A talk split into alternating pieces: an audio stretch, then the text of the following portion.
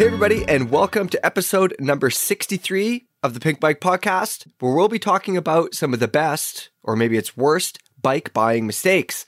I'm Mike Levy, your host for these things, and it's probably fair to say that I I'm the kind of guy who thinks with his heart more than his brain when it comes to buying stuff. And it's probably also fair to say that my intern, Mike Kazimer, he's more of a brain guy than a heart guy, which is why we'll probably never own the same anything. Right, Kaz? Yeah, that's very true. You can look at our yeah. vehicles. You've got the Mini. I have a van. I think it's very practical of you, Kaz. Yeah. Think of all the stuff, things you can hold... put in it. Yeah. Yours can't even hold a bike rack. Mine can't even hold a bike. Even with wheels off, I can't put it in because of the roll cage. It's ridiculous. Kaz, I'm curious, what's the last thing you bought, not bike related, that didn't make any sense? Like portable ham radios off of Amazon, because my buddy said they were cool, but you need a license to use them. I think I might have talked about this before. I don't know if we said it for real on the podcast. But we got yeah. we got Grandpa Kazimer over here. Yeah, I know. And then it turned out because of COVID, there's no like ham radio licenses available. So I just wait, have like... Wait. Are there ham radio police? How do, like, I assume you're in your yeah, basement like the, using this and no one could see you. Like, who can find you? No, they find can find you? you. They use like triangulation or something. Like the F C C comes and knocks on your door and... Uh, yeah, so that didn't make any sense. It wasn't very expensive. I don't know why I bought it. It was a, because it, well, that's why I bought it, because it wasn't very expensive. And when I was little, I wanted a ham radio because I was felt like I was born in the nineteen fifties. Yeah, and uh, yeah, I don't know. One of these days, I'll figure out how they even work. They're confusing. Right. I can listen so, to cops on them, I guess. We've also got James Smurth right here. James is going to read the news, but first, James, what's the one dumbest non-bike related thing that you've bought recently that comes to mind? Um, one that comes to mind is um, I got a really good deal on some flights to Oslo. They were like twenty quid or something. I was like, brilliant. I'll go to Oslo for a weekend. It'll be a really cheap weekend. Um, I'll have a great time and I'll come home and it'll be great. Um, but Oslo is like the most expensive city in Europe, certainly. And I think I ended up spending like six hundred quid for, like, over three days. And I was trying to save money on these flights. So yeah, that was an absolute waste of money and time, but... That sounds like a misleading trip. I'm just blown away that somebody from London is upset about somewhere else being expensive. Like, but, that scared like me. Eight eight quid a pint or something? Like, oh, terrible. I don't know what those yeah, words mean. It's eight pounds, I don't know, like fifteen Canadian yeah, dollars, something like that. That is a dumb purchase, I agree. The Black Metal Museum was free, though. That was an absolute highlight. Uh, that sounds cool. And... as usual, we have Brian Park here, who's going to keep us on topic. He's also going to tell us what the dumbest thing he's bought. Brian, I don't picture you buying dumb things. Uh, I buy some dumb things. I like printer. No, my three D printer is not a, the smartest. I think smart. Ever. It's so good. Um, I bought I bought the T W two hundred. I think that counts as a dumb purchase. Um, I think that was a very smart purchase because you could have bought any motorbike, but you bought the motorbike that made sense. Yeah, you could have bought a Kawasaki Ninja from like two thousand two and that'd be old like... Brian on an old Hayabusa on the Sea to Sky Highway. Just hanging on for dear life. Yeah, I mean, and I, it does make me very happy, so it's not that stupid. Um, I bought, I feel in hindsight really stupid, we bought... Uh, when we had our son, we bought like a bunch of fancy, expensive like car seats and then immediately had a global pandemic and then used it w- literally like once because we there was nowhere to go. Those and things are expensive it. too. Yeah, it was like five hundred bucks, six hundred bucks. For a car Whoa. seat? I know. I know. Dude, a fancy one. Does he have airbags in his little car seat? Phone books. Are you kidding me? You asked Mine. about a stupid purchase. Yeah, that sounds That's dumb. crazy. and, and like the way that they get you is, it must be so easy compared to marketing mountain bikes for, for children's things. Like basically all of the marketing is like, if you don't buy this, you don't love your child. That explains why I was sitting on phone books growing up. Yeah. Yeah. Well, I'm making, I'm making fun of your expensive car seat. But I did buy a full-on like hunting compound bow off of Craigslist, having never shot a bow before. How recently was this? Oh, I don't know. It was like Uh, the last time I was angry at bikes and was taking a break, I bought a compound bow. You've been watching that Alone show and getting ready to just go in the woods. Dude, that's exactly what happened. We were watching that the the season where that guy Jordan won, and they were up in Alaska, and he like kills uh-huh. a wolverine with a hatchet or something. Yeah. Like, I need a compound bow. I got to get this. I got to prepare, you know? I got to be able to supply my family f- with food, but I haven't used it yet. I would like to ask a question, Lee. When was the last time you made a sensible purchase? I mean, I buy groceries and stuff. And yeah, it doesn't count. Like, sensible but hobbyish per- purchase. Uh, geez, I don't know. I it's uh. Yeah, I think we can move on from this. Yeah, that's good. Yeah, we got a lot to talk about later.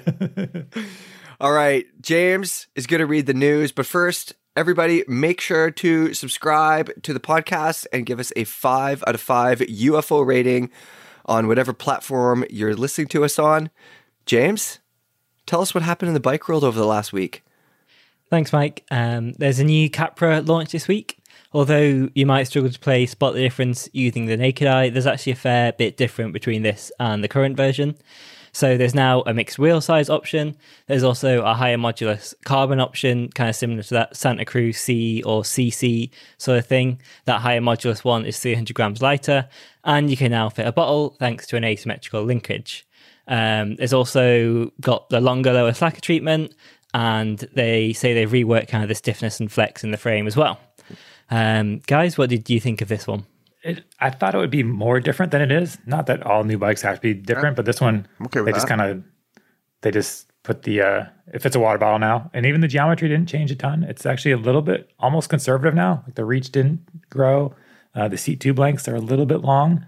So yeah, we'll kind of see. We've got one coming in for uh, a summer field test. I think it's on the way or in a boat or something. Um, so yeah, we'll, we'll kind of see how it stacks up to the previous one and other bikes in this category. Just to clarify, what's what is the Capra? How much travel does it has have, and what is it made for? Uh, it's their kind of enduro, uh, aggressive bike, one hundred seventy millimeters of travel. I think there might be a travel difference between the mullet and the uh, full twenty-nine, but off the top of my head, I'm not sure what that is. And is it one frame that does the different wheel sizes, and there's different components, or how does that work? It's one front triangle, um, different rear end. So another thing I noticed about this bike is that they kind of launched it now, but you can only pre-order it. Um, it won't be shipping until, they say, late twenty twenty-one, early twenty twenty-two. Um, do you think that's a bit strange to kind of launch a bike six months before anyone can kind of lay a finger on it?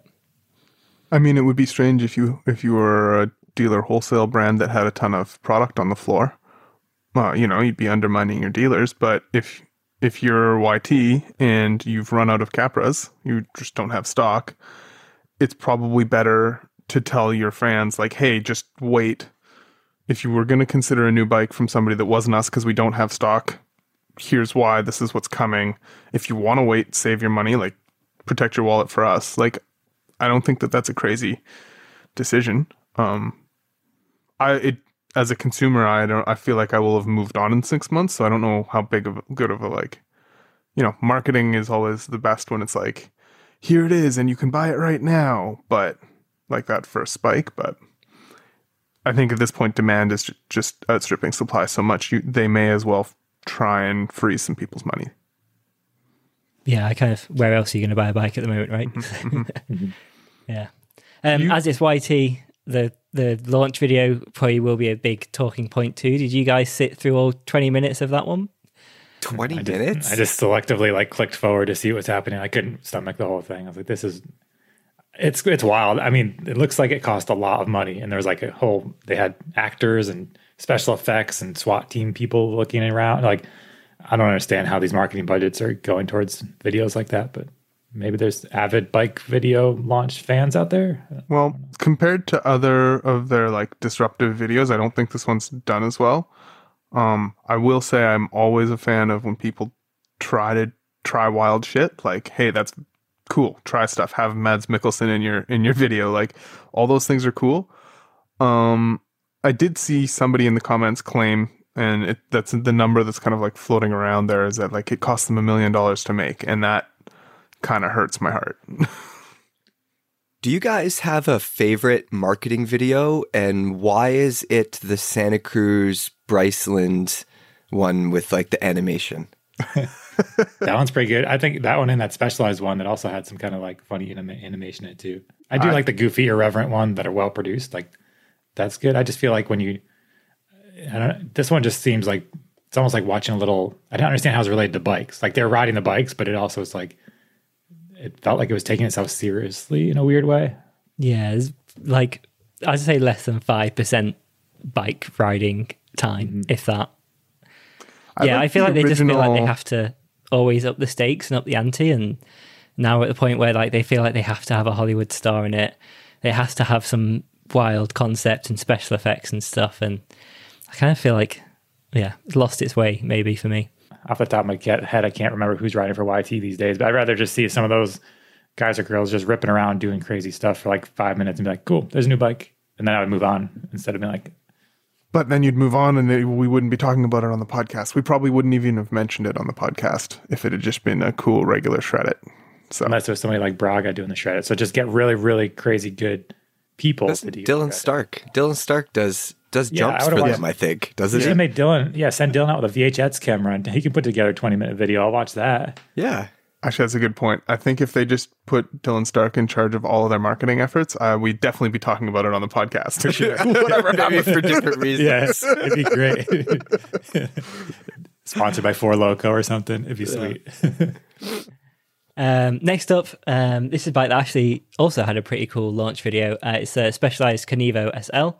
You, rem you may remember the Levo S L that launched last year, and what that bike is to the Stumpjumper, this is to the Enduro. So the result is an E M T B with twenty-nine inch wheels, one hundred seventy millimeters of travel, and it weighs forty point nine pounds. So that's about eight pounds more than the regular Enduro, eleven pounds less than the full-powered Kenevo.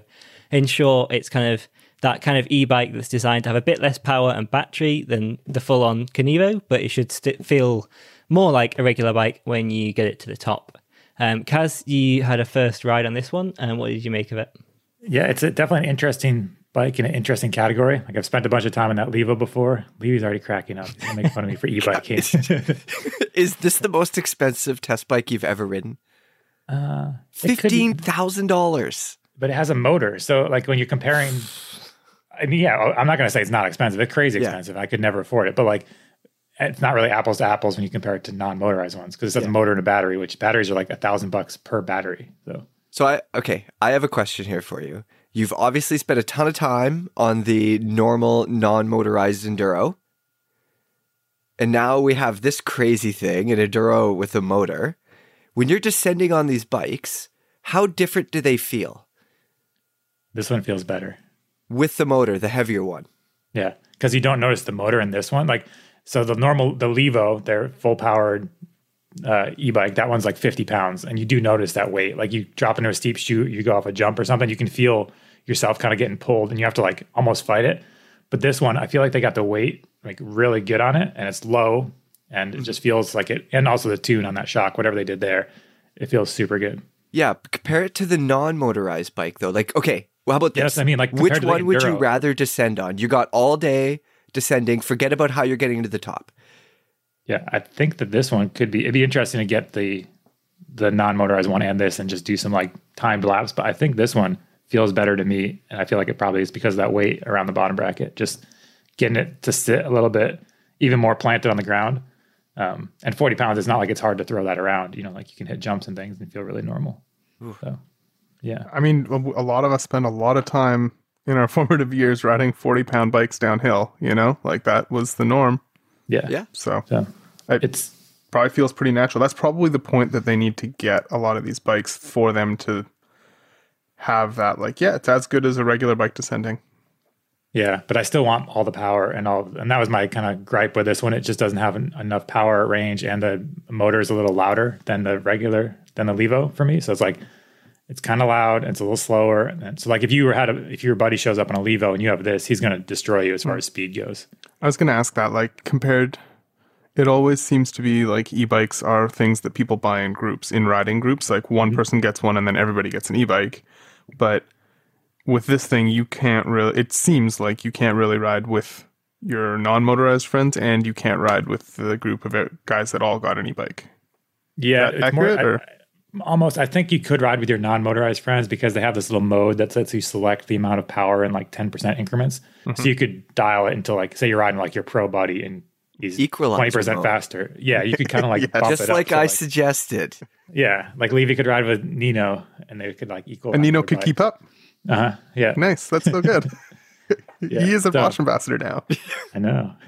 This does not have a Bosch in it, but either, but yeah, it has that mode. But I think if you're going to ride with people with full power e-bikes, you would definitely have to work super hard, and they can go faster than you because this one's two times your power, and then the full power ones are four times your power. Okay, so all the enduros, which one would you have if it was your only bike? Non-motorized, S L, or like full on? I, I would have non-motorized, I think. Yeah.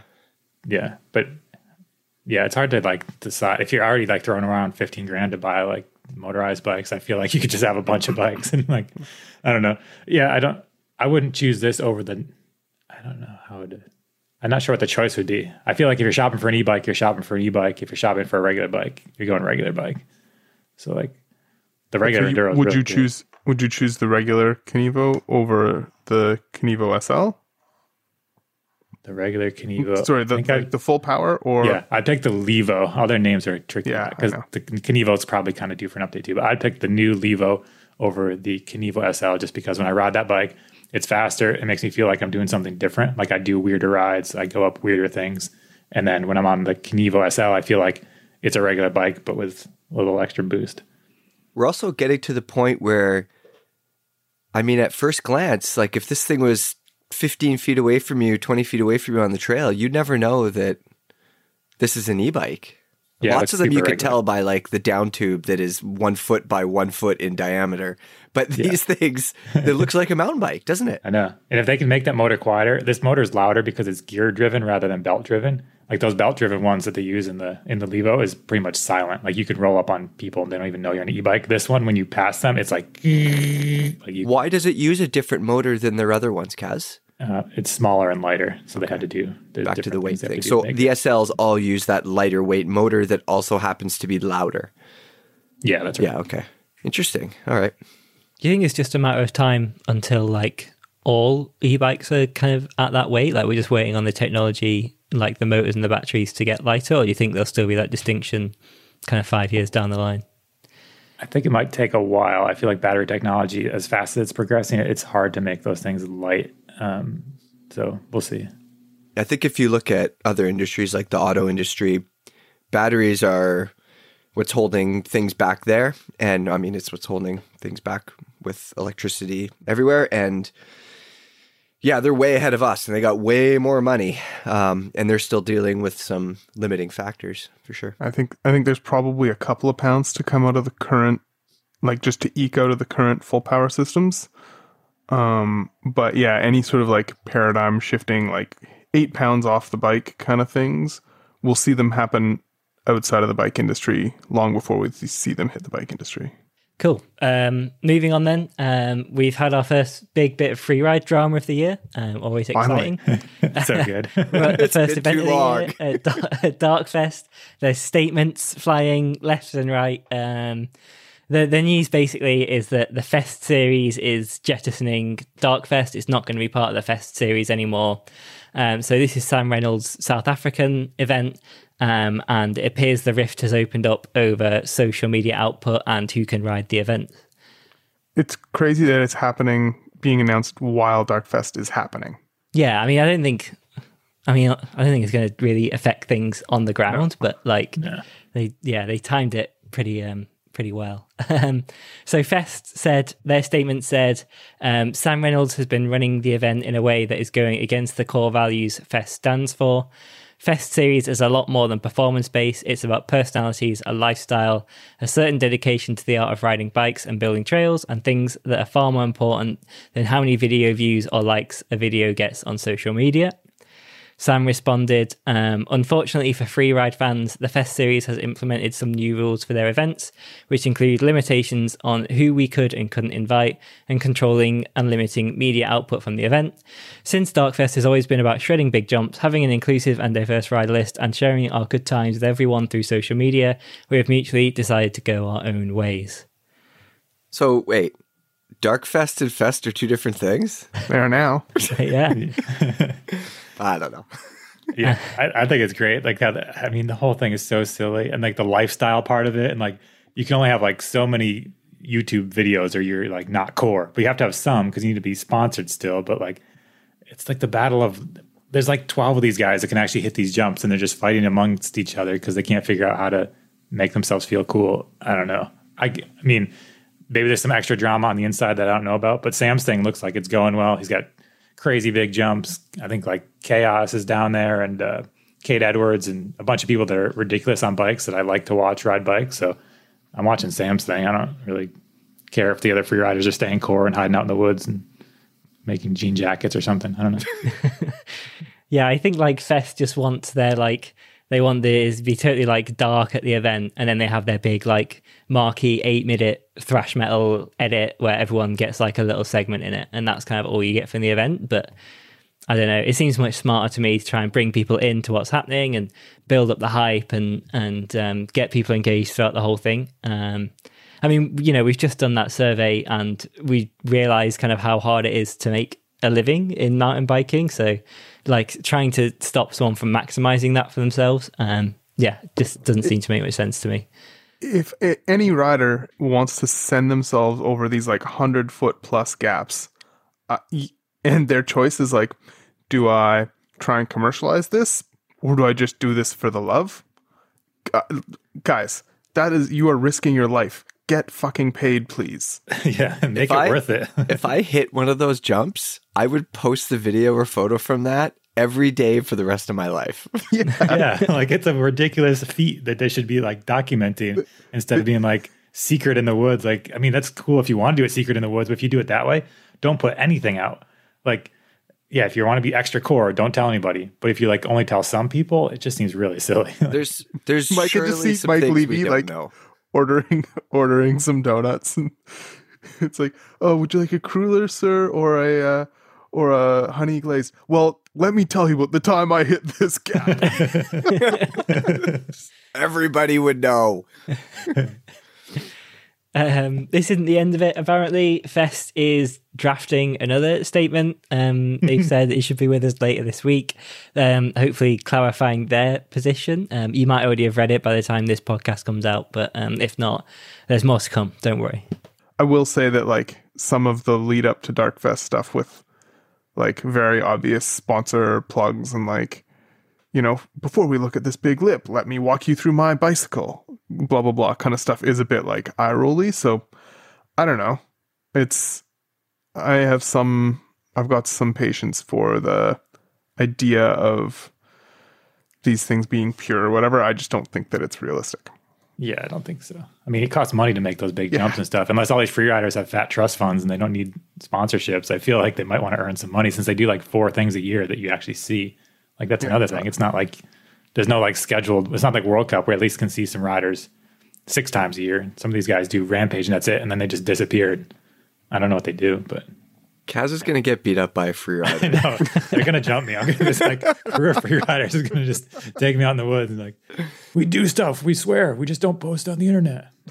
Um, on to the racing. Um, Nove Mesto was the venue for the latest round of the X C World Cup, and as it was the last chance for um, Olympic spots to earn Olympic spots for your countries, um, racing was extra fierce. Some highlights for me is definitely the the Pidcock van der Poel battle. We saw that in the short track and in the race on Sunday. Um, pretty pretty awesome stuff. And then Luana Lecomte again. She was super dominant in the women's race. That was really cool to see. And um, did you guys catch this one? Imagine riding away from van der Poel.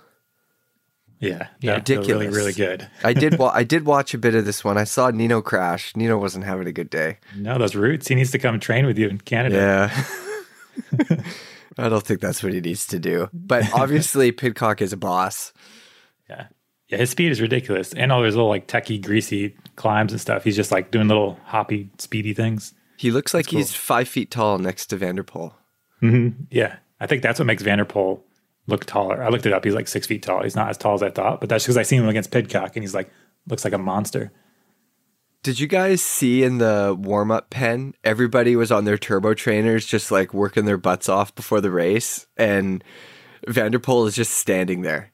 Yeah, just, just by himself, just perfectly still. He's like, I don't even need to warm up. um, yeah, I don't think we're going to see either Pidcock or van der Poel before the Olympics now, which is a bit of a shame because they're back doing kind of road duties. Um, but I think, yeah, Tokyo is going to be one hell of a battle between those two for sure. It'll be wild. Should we talk a bit about that um, that SRAM patent that was granted with a, for a direct mount derailleur? Yeah, sure. Um, yeah, it's something that they were granted a patent back. It's like April twentieth that we kind of just slipped through. We don't have time to read every single patent every single day sometimes, but it uh, basically it shows that they have a a derailleur that's basically a direct mount derailleur. It looks like it sits underneath the chainstay, more um, tucked away, out of harm's way potentially. Um, what is the what's the goal with the design here, Kaz? What's the what's the uh, idea? I think a lot everything of the goal here, everything here, total speculation. All we have is patent drawings. Yeah, and reading. I mean, I read and the patent, reading, which yeah. hurts my brain a little bit sometimes, but um, overall, it seems like the goal is to keep like keep the shifting nice and precise. You just have a stiffer interface. So if you ever grab like a normal, like a twelve speed derailleur and kind of grab it by the lower cage, there's a lot of movement in there. So this should keep everything stiffer, it seems like. Um, yeah, I think that's the overall. It just eliminates the B knuckle. Mm-hmm. Yeah. It, it's a wholesale change of derailleur design and frame design as well, too.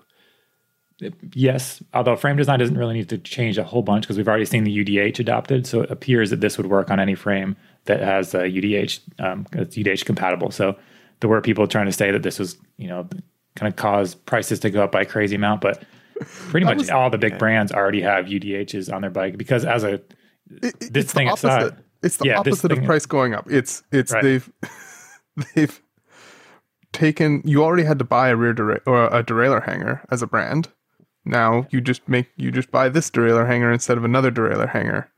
And the derailleur cabal strikes again, guys. Yeah. Where is the gearbox that's going to save everybody's rides? Yeah. There are definitely those like, comments. Yeah, but like they've removed a part and made things simpler and stronger. More compatible and stronger. I so yeah.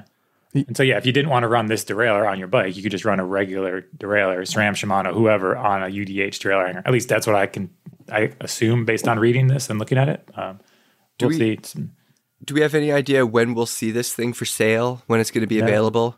None at all. Um, SRAM had no comment, and I haven't seen anything out in the real world. There's been no like spy shots or anything. So, you know, it is just a patent. So sometimes things don't ever come to market. I'd assume this will eventually because it looks pretty cool. So hopefully it does. But um, yeah, no details as far as when or where. Do we also, do we have an idea if, I know this thing is patented, but is it also something like the X D FreeHub design is also patented? I don't know all the technical jargon, but other people use it. Brian, what's the term for that? Like free to use yeah. or... Yeah, they won't. Licenses. Well, which licensing. Is what they've done with the U D H, right? Yes. But they wouldn't have done that with their derailleur. They're not going to help other people make their core pro- component. For sure. But I guess the reason that I asked that is if there is a a... change in frame design, I guess, does that mean down the road, Kaz, you sort you might have answered this already, but does that mean like, hey, my frame only accepts SRAM's derailleur now, or it can only do a Shimano derailleur? No, I don't see that happening. Just like I said, these it looks like you would just be able to put a U D H on any of these frames that work yeah. with this derailleur, so you could just run whatever on the U D H, or if you wanted to switch to this derailleur system, um, that seems like it would work. Again, it's hard to tell from the drawings and things, but But anyways, yeah, that's, you know, kind of newsworthy, newsworthy because they were actually granted the patent for this, and some of the technical drawings kind of make a pretty clear illustration of what it could potentially look like. So that's why it was interesting, and that's why it was on the homepage. It's super interesting. All right, let's get on to questions for this podcast. Kaz, this first question, it's from Pac Lenny. This is on your Nukeproof Giga review. He says, remember how Top Gear used to have the fastest lap leaderboard? He says he would love to see something similar on P B, climbing, agility, flat out cornering speed on the way down, how many bottles it can hold, of course. Um, we have thought about doing timed testing for our bikes before. There are a couple hitches with that, include editors spread all around the world. So all of these bikes are going to be on different tracks. Um, varying conditions too. If you have a dry day and a wet day, that can make a huge difference. Um, I think regardless of all that, it would still be interesting, even if the times had asterisks beside them. Kaz, would you ever be interested in doing something like that? Yeah, I mean, once the border opens, if there was like a track either here or in Squamish that we'd, you know, take some bikes that we're interested about, go and put down a time and see how it goes, or even just have another rider that's like, here's the bike, ride with the Stig. We have to get a Stig for this, and he just mm-hmm. rides it. Um, yeah, I think it's an interesting, you know, pseudoscience kind of thing just to see. But like even in normal testing, I do Strava a bunch just to kind of see, yeah. just for my own curiosity. So I do have a lap that I regularly use, but like you said, so many things change. But I will, I will note in a review typically if I get some times that seem like they're, like if I was consistently faster on a bike than other ones. It is pretty like so many variables that and like. I think that's what we try and do with the with the field test when possible, because at least then it's the same people on the same track. It's as close as we can get to something that is worth looking at in terms of numbers. Otherwise, there's just you'd have to do like fifty runs in yeah a, across just a huge amount of variables. It'd be yeah. a struggle. And then what happens if you get a bike in? It's a great bike, but for whatever reason, the time ended up being you know. ten or fifteen percent off. Maybe just you've had a bad week. You ate you ate shit the week prior. You're not feeling it. I don't know. Mm-hmm. I just I feel like with stuff like that, with hard answers like that, mm-hmm. I think people could put too much emphasis on them. I'm more of a feeling guy than a correct answer guy. Yeah, you're really in touch with your feelings. yeah, but yeah, compared to cars, cars are a lot easier because you can go a set speed. You can have the track is flat, and so I think it works a lot better for that. But we do like to mess around with timing when we can, and when it's when it makes sense. Brian, you wanted us to do timing for a long time. Kazimer and I, we fought it for a while. Yeah, now you've given up. Yeah, it's gotta happen. Yeah, yeah, I agree. I agree, one hundred percent. It's a variable that makes sense for sure. Mm-hmm. But I do, I agree with you guys that n- no matter how many caveats we put into these things, it is frustrating to see people then go like, put so much stock into whatever, you know, the, these things don't matter. They d- they don't. Like, honestly, the one bike getting, being six seconds faster than another bike on whatever. Like, unless you've done one hundred laps of one and one hundred laps of the other in the identical conditions on whatever, like, it's just, I wouldn't have any confidence. In, what if it's only a thirty-second course? Six seconds is a lot. Okay, that's true. Then I would say if you're six seconds off on a thirty-second course, you probably dabbed a bunch. Yeah. You know what I like with the timing, Kaz, is sometimes it confirms, a lot of times, actually, it confirms what we felt on the trails. It's interesting with this field test stuff, we do the timing last usually. Mm-hmm. Um, and we'll ride the shit out of these bikes and keep a lot of the thoughts to ourselves in a little notebook. And then we look at our notes after we've done the timing. And a lot of times those bikes that feel slow have the slowest climbing times, and the bikes that feel faster than descents, guess what? They have the fastest descending time too. So let's get on to the next question. Kaz, this is on another one of your reviews. This is on the Kenevo review. Knee Tracer Enduro says, when did it get Net acceptable? when, when did it get acceptable for bikes to get heavy? My two thousand eight Giant Glory D H bike weighed forty pounds. And that was considered heavy at the time, but I was a student and all I could afford. thirty pounds used to be considered the magic number. Okay, he says he'll give e-bikes a bit of tolerance as the motor does help, but still top-end enduro bikes weigh over thirty pounds, and they're not inexpensive builds.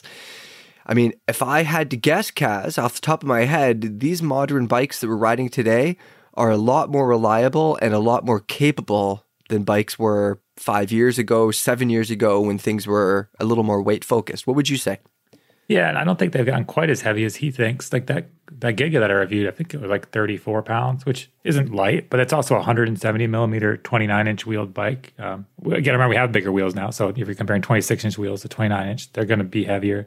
Um, we got dropper posts now. Not a lot of stuff breaks, so I'm I'm good with a pound or two here or there if it makes them better.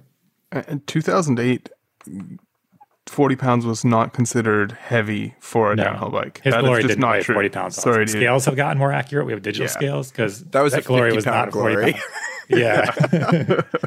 Because, yeah, with the, yeah, that bike wasn't forty pounds. So, yeah, I think bikes have gotten heavier, but I, I don't think they're getting, they're not going to just keep getting heavier and heavier and heavier. I think it's kind of finding that balance. And um, I think if you are expecting, you know, we, you're riding these enduro bikes like we used to ride downhill bikes, and they need to do the same things. There, they, there is some weight that's necessary. When was what? What bike did you have last, Kaz? If you could think about it, that you liked, but they're like, man, this thing is too heavy. Like, was it a, was there a budget bike that you reviewed recently, or uh, not specifically like travel and capability, but you're like, oh, the weight really kind of wrecks the ride of this thing. Yeah, I mean, that Privateer one sixty-one I rode a while ago, that was a really heavy bike. Just when you have a frame that's super heavy, it's hard to get the bike into like what you, you know, a pedalable realm, I would say. Um, what about the Norco Shore? Yeah, no, the Norco was really heavy too. That's another one. Yeah, that was, that was really heavy. I forgot about that. I just erased it from my brain.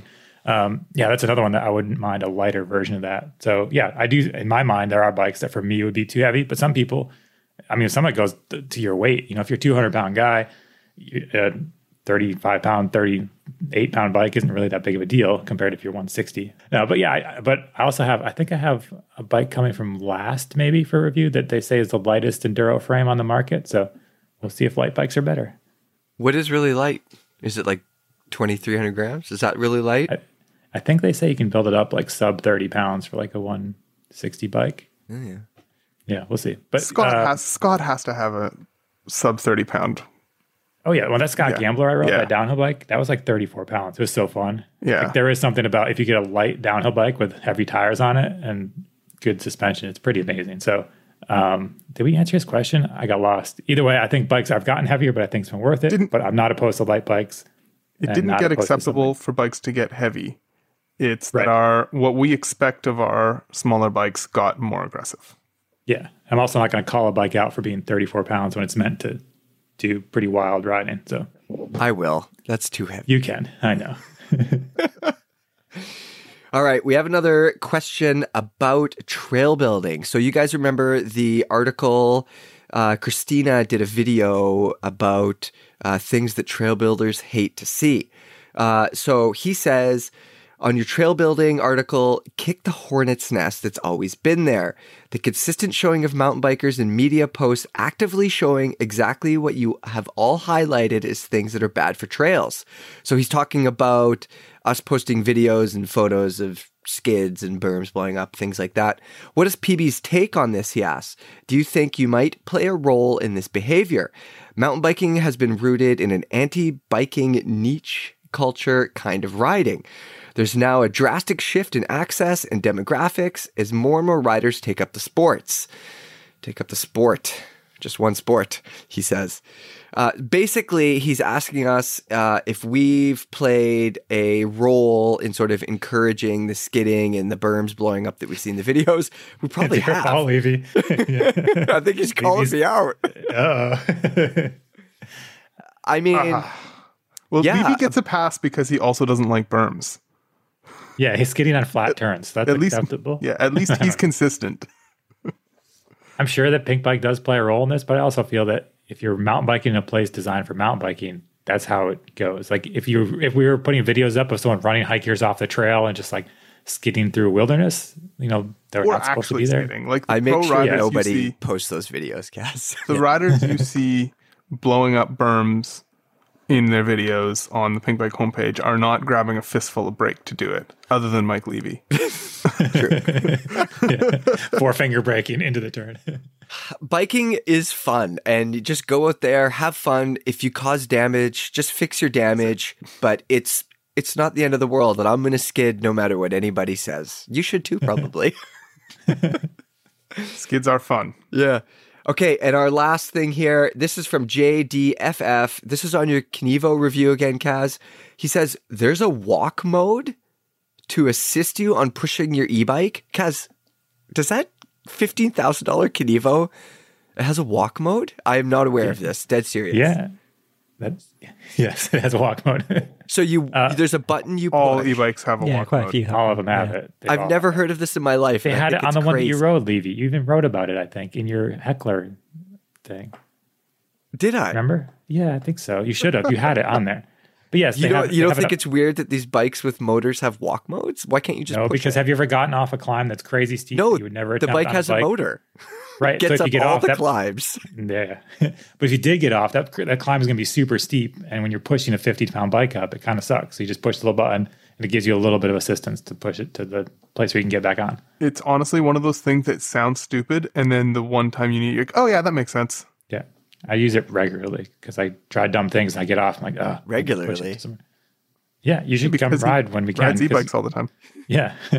So like once a week, I'm using a walk mode if I try to move and can't get it. And then like you can ride ride up like rock slabs and stuff that you would not normally think you could ride up.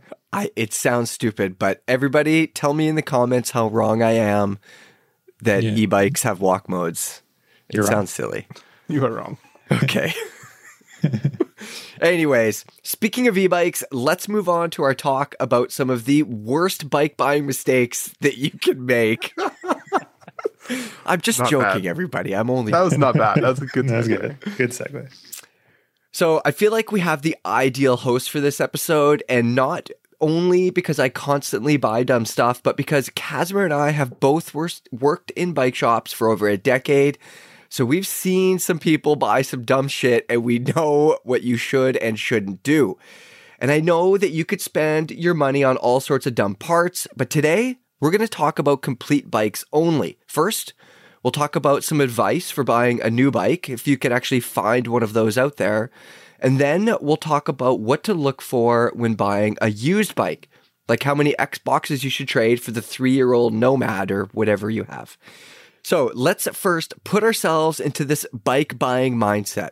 Brian, you saved up all your pink tokens. You're ready to go out and pull a trigger on a bike that has way too much travel for your needs. Accurate. What are your concerns? What are your worries? What are you thinking about? Are, what are my concerns and my worries, or or for the like the people? Both. I, I mean, they it could be it could be close to the same. Oh, people should not do what I do. Oh, that's not the right thing at all. Um. Well, okay. Let me let me ask you this to start off. Let me put it this way. Should you just simply spend as much as you can and get the best bike that you can? Uh, yeah. Every once in a while, like I ask, I ask industry people like what would, what they would buy if they got blackballed from the industry today. I think maybe there was even a podcast about this, but I ask a lot of people like, what would you buy? Like if you got blackballed, you you got another job, made the same money, but you had to go and buy something. Like you're an industry person, but you know you know nobody wants to give you anything on a discount anymore, and you have to buy new, full full price new, nothing on sale. What would you buy? And it's shocking the number of them that say, I'd buy the same bike I have today. I would go out and spend full pop on whatever, you know, S-Works level of of bike, because I've spent my entire life and career being good at the sport, getting good, and that's where all my, you know, this is my thing. So I would have a shittier car and I would just spend the money it took to get the bike I need, the bike I want. Um, I th- and I think if that's you, that's fine. I think that's good. Like it's, bikes are expensive, but there's not that many other mechanical sports where you can buy the same thing as the top riders in the world or racers in the world and have it. Like, you know, you can't go and buy an F one car or, you know, a one hundred fifty thousand dollars motorcycle or whatever else. So yeah, why not? Why not? If you want to go and spend as much as you can afford, that's fine. So I think I'm going to counter that. Definitely, if you want to spend as much as mm-hmm. you can, it's a pretty cool sport, and mm-hmm. the expensive bikes are pretty neat. Go out and do it. It's your money. Do whatever, do whatever the heck you want.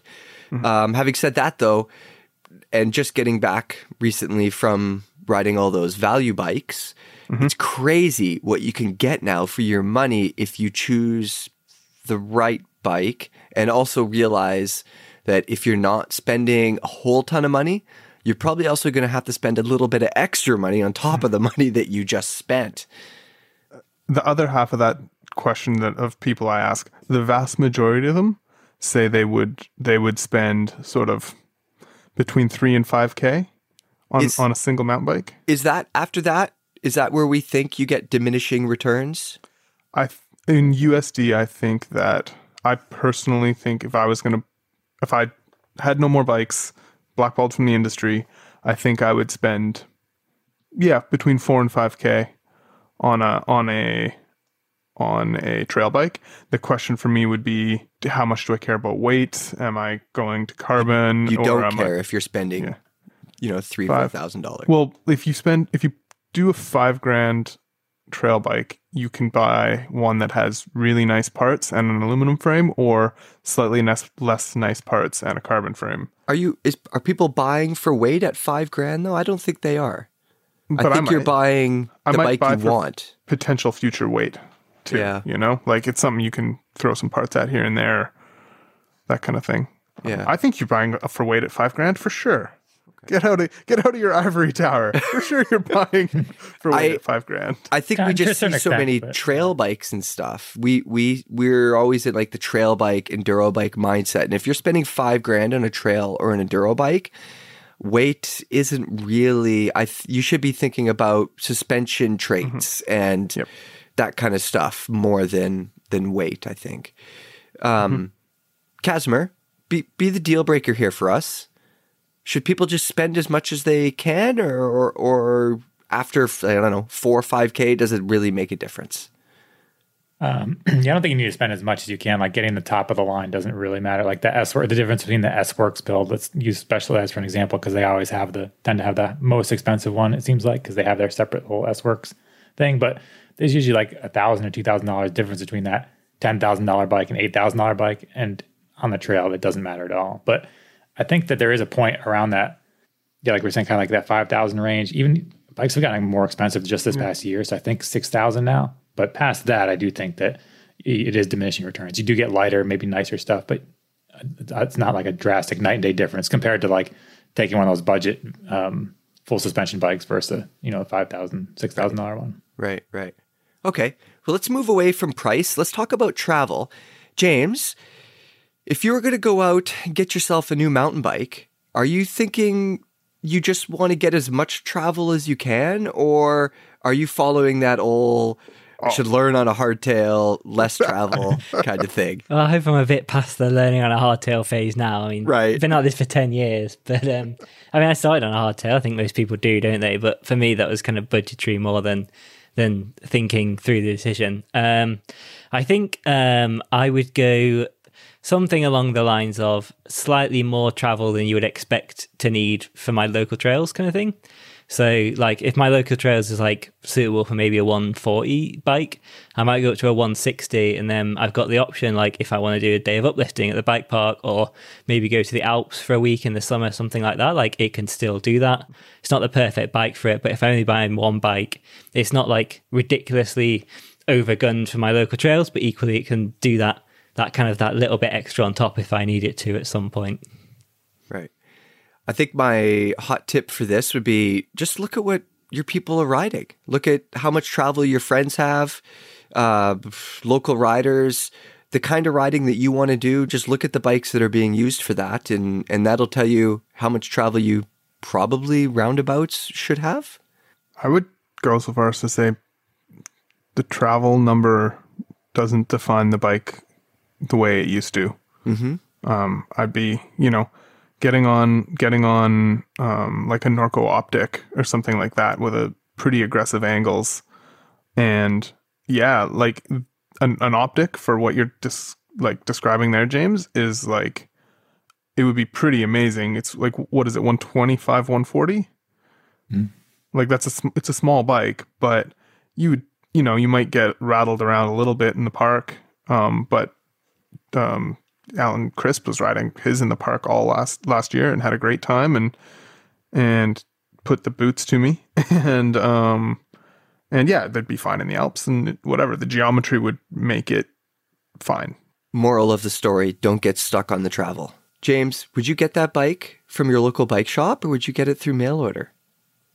Um, I think, like, thinking in my head about, like, a, a, a sort of general budget I'd be working on, like, I'd be pretty silly not to go mail order, I think. Um, I think that, that gap is narrowing between...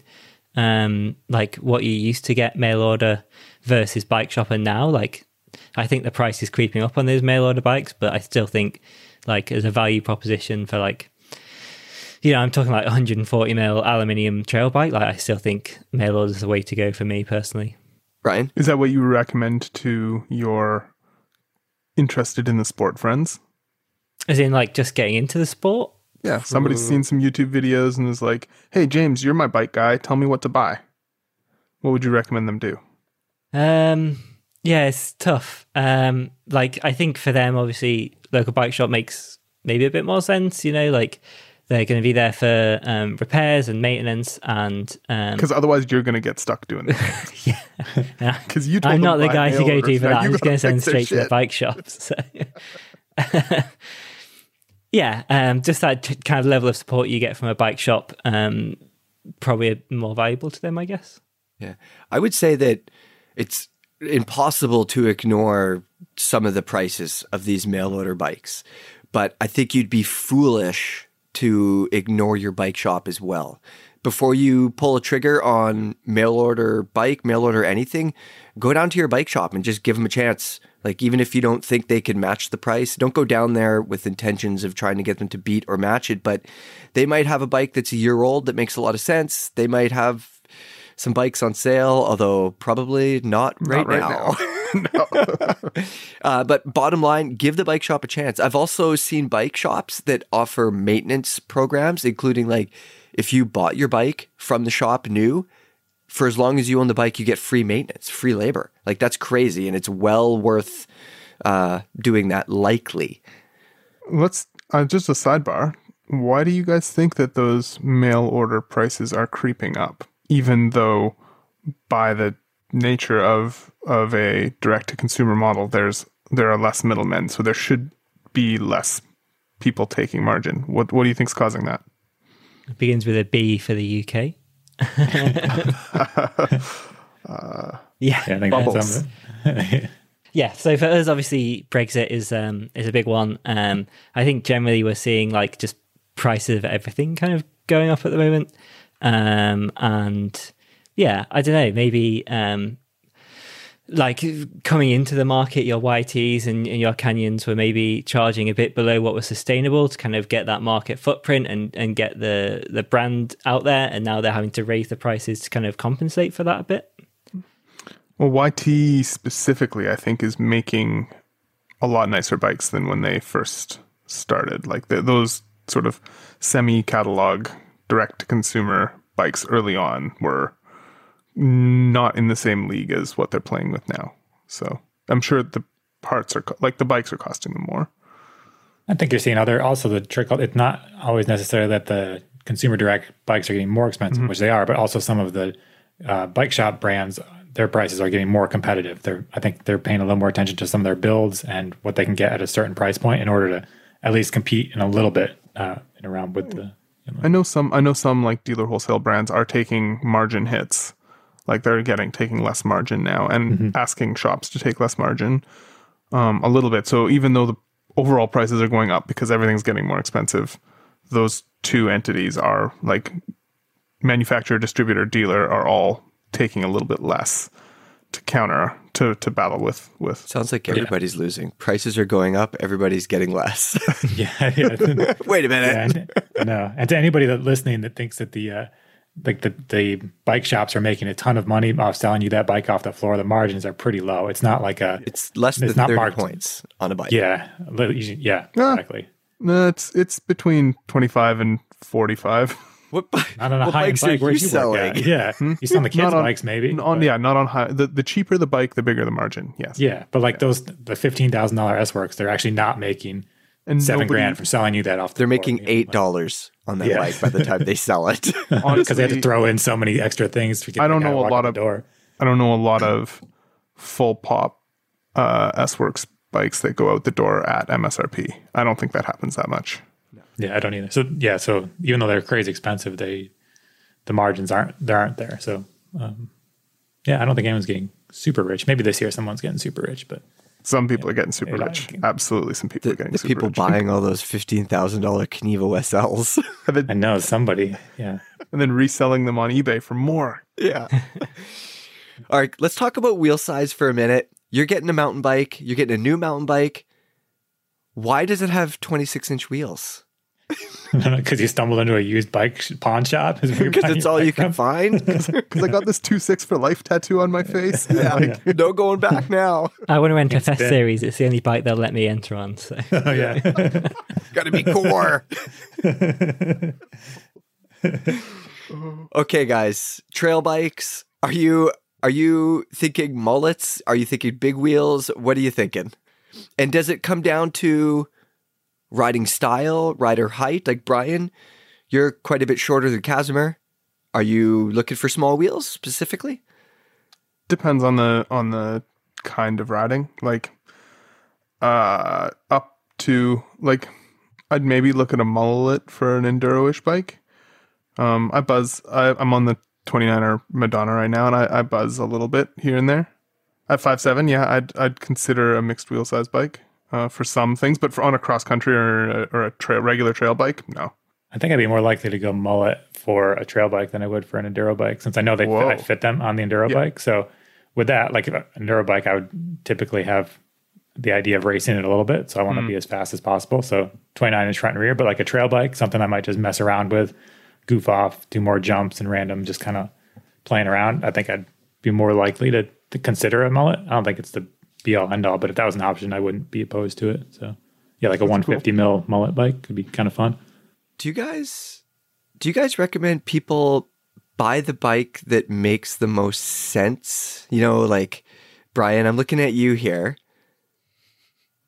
Or maybe the bike that you want. I guess I guess the reason that I'm asking is, I mean, we see lots of people on bikes that maybe aren't the best bike for the terrain and the trail that they're riding, but that's the bike that they want. And I think those people buy the bike with their heart.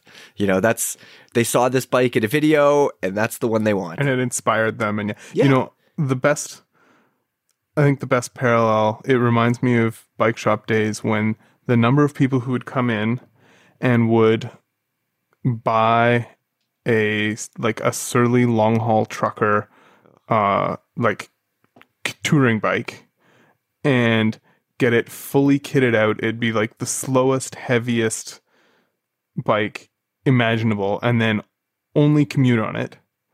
And they would they would buy that bike with the dream of one one year, I'm gonna quit my job and I'm gonna ride down to Argentina. And that was their, like, you know, they had that they had that inspirational, whether it's a goal, whether they actually plan to do it or not, but like that was the aesthetic, that was the, like, that's what they identified. That's what, like, I like it. The bike as a freedom machine was for them. Yeah. And like, it sometimes it frustrated me because it's like, you're not going to go to fucking Argentina, dude. You're an attorney. Like, what are you doing? You've got three kids. Yeah. You ain't yeah, going anywhere. Right. One of my you, fa- yeah, it could happen. You might someday, though. But by then maybe you should have another bike because it's going to be in fifteen years, you know? Yeah. So like, I, no.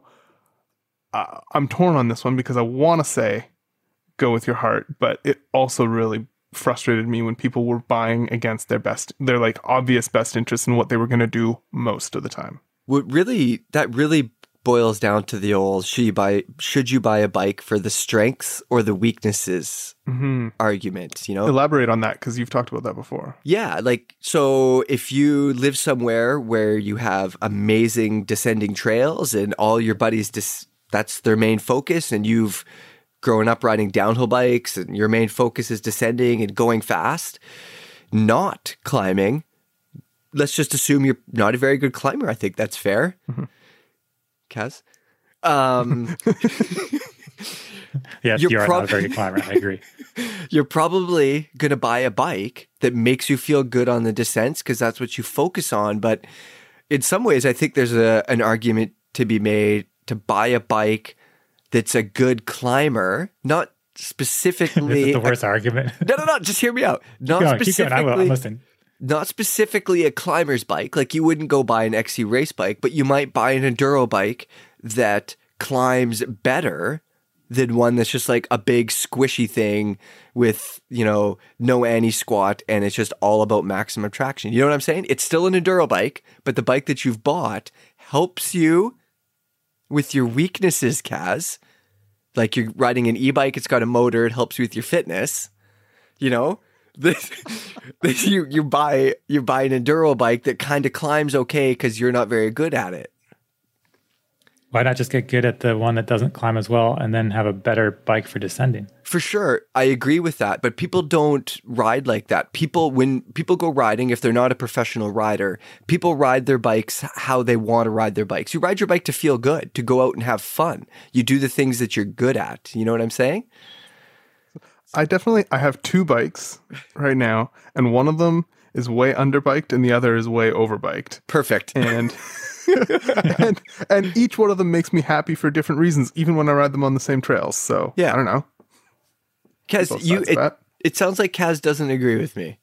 It just always seems strange. You're like, so you're you're in this hypothetical scenario. Somebody is in a place that has tons of good downhill riding, and then you're telling them to buy a bike that's better at climbing than descending. Like, why not put the best bike suited for going down, yeah. and then just work on their skills climbing, and they'll be fine. Like, I don't well, think they need to sacrifice. Well, let's. The, why don't we flip it? Why don't we flip it? The the descending trails aren't that good. And but you happen to be a good descender. Yeah. You, the descending it's, trails aren't that good. This is so guess, confusing to me. I'm like, why don't just get the right bike? No, I agree. Right I yeah, I agree. Okay, well, let's let's look at it like this, Kaz.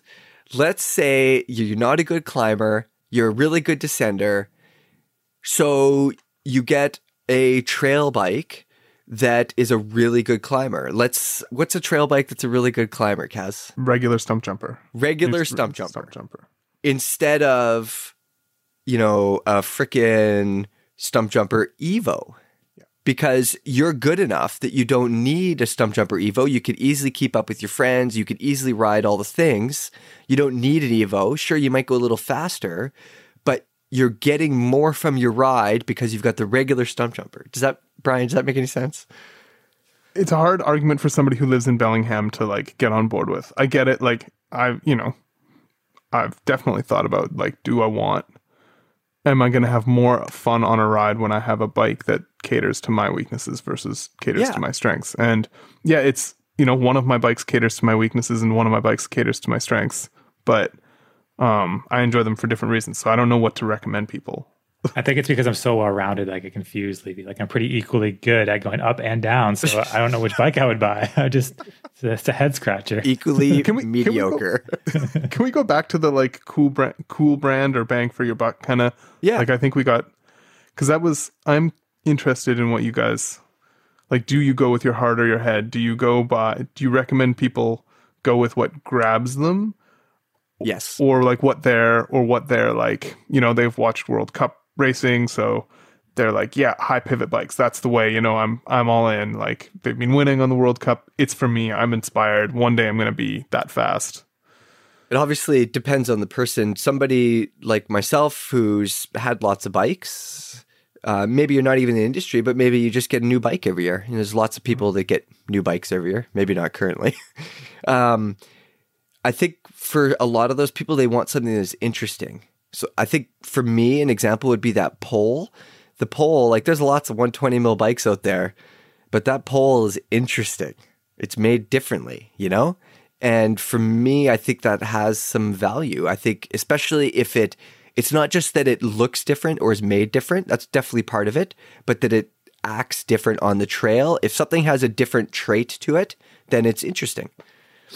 Is How that, does every podcast become a thing where Levy tells people to buy trust forks? I know, yeah, buy trust forks. I didn't forks. even get there yet. Give me ten minutes. It's, it's not just because you're like a bike reviewer, though, and like Yes, you've exactly. ridden so many regular bikes that like they're the bikes that stick out for you. Whereas for most people, like I think I've said on the podcast before, like, I get a new bike maybe every two or three years. And every time I get a new bike, like the technology has moved on and geometry and all that has moved on, that every bike feels really, there's something new in there for me and a new experience, and, and it's different and it's, it's better. Um, So I don't feel the need to then go, I'll get the the weird current thing. Like just the current thing is enough for me to be like, this is, this feels different and this feels cool. It's a new experience. Okay, Kaz, you and I, we've we worked in shops for more than a decade. We've seen some we've seen some interesting purchasing decisions. I think one that always gets me is the person who thinks that the new bike is going to give them their professional racing license. Like they're going from riding twice a week, being okay, you know, having fun, to assuming that this six thousand dollar new S-Works something or ten thousand dollar S-Works something is going to make them a pro. Have you seen that? Definitely seen that. I think the one thing that hurts my heart sometimes is when the person comes in and they want to buy that highest end bike, but then they want you to put slick tires on it and then the mirror on it and then like the rack. And then you just start being like, you, you just bought a mountain bike and this is not, this is like the fastest gravel path commuter thing ever, but not good. Are you are you calling out Brian with hookworms on his Madonna? Listen, it was just it was just for getting to the store, guys. Yeah, it was for jibbing in town. I, I only ride go. my Madonna in the skate park, guys. Yeah, but in some ways, those are the bike shop's dream customer because that bike doesn't usually have too many problems. It usually comes in very regularly for all of its maintenance, so it's a dream customer, but to see those kind of bikes not being used to their full potential is definitely a little bit of a, uh, I, I don't like it as much, but yeah, I've seen all kinds of weird things, but that's the one that sticks out. There's always a couple of customers that would do that each year, just buy a crazy fancy bike and use it for what it's not intended for. Yeah. One, one point that's a bit close to my heart is buying the bike instead of the bike shop.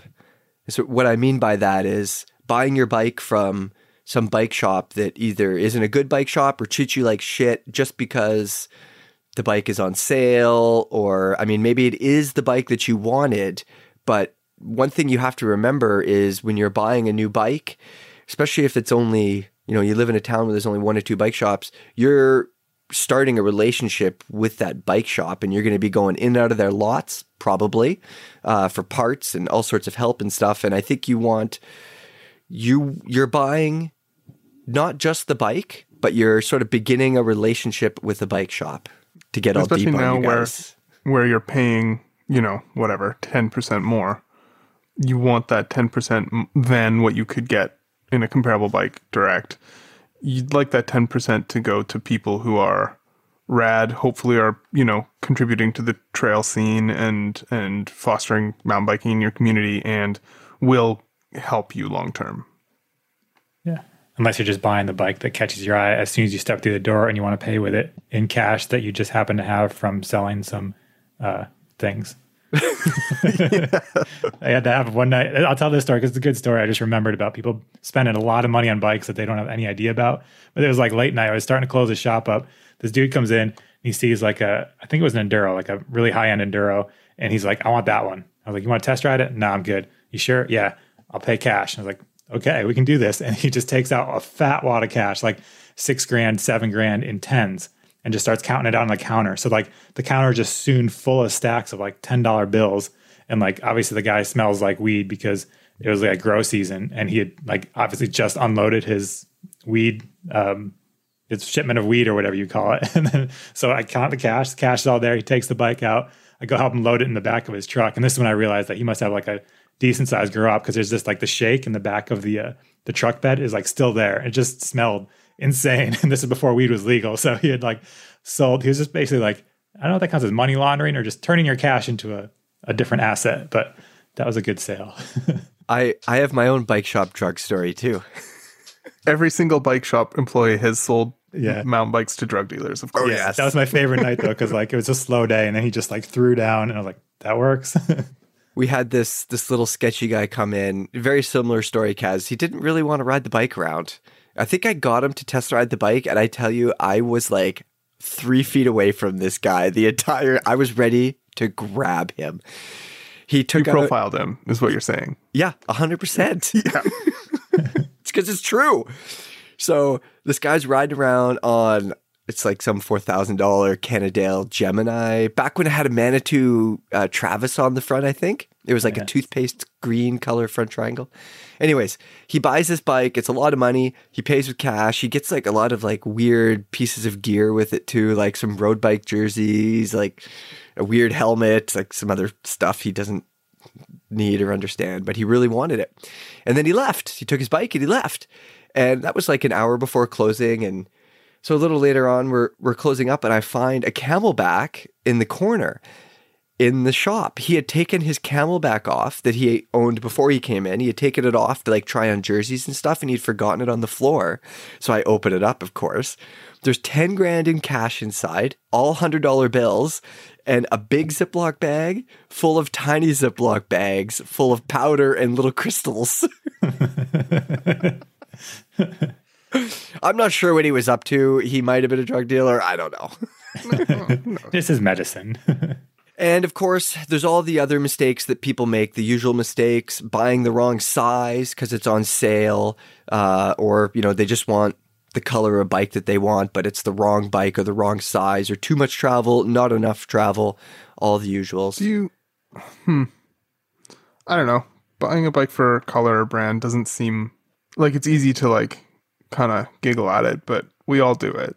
Well, you, yeah, I think you have a good point actually, because let's just pick any brand like Specialized or Santa Cruz or whatever. If you're spending four grand or five grand and you want a trail bike, as long as it's the right size, it's not like you're getting a shitty bike, are you? And like, yeah, if you just, you know, you, you just spent five grand on something, like why not get the one where you like what it looks like and the brand speaks to you? I don't, I don't really have an issue with that. I agree. Like it's their, it's their job to appeal to you. It's literally their job is to appeal to you. So why not get the one that appeals to you? Yeah, and I think that is the bottom line probably at the end of the day. Like the bikes, if you're not a professional racer, these bikes are just toys for fun and you should just get whatever the heck you want. I just remembered you asked before about what was the worst buying, non-bike buying decision, but I just remembered the worst bike purchase thing I've ever done. Oh. And it was... I I did it. It was exactly this. It was I, I went with my heart rather than my head. And I I had bought a two thousand one Brody eight ball, and shockingly, yes. that's not that's not the the part that I I made a mistake on, because I immediately broke that frame. Um and then got a Banshee Scream.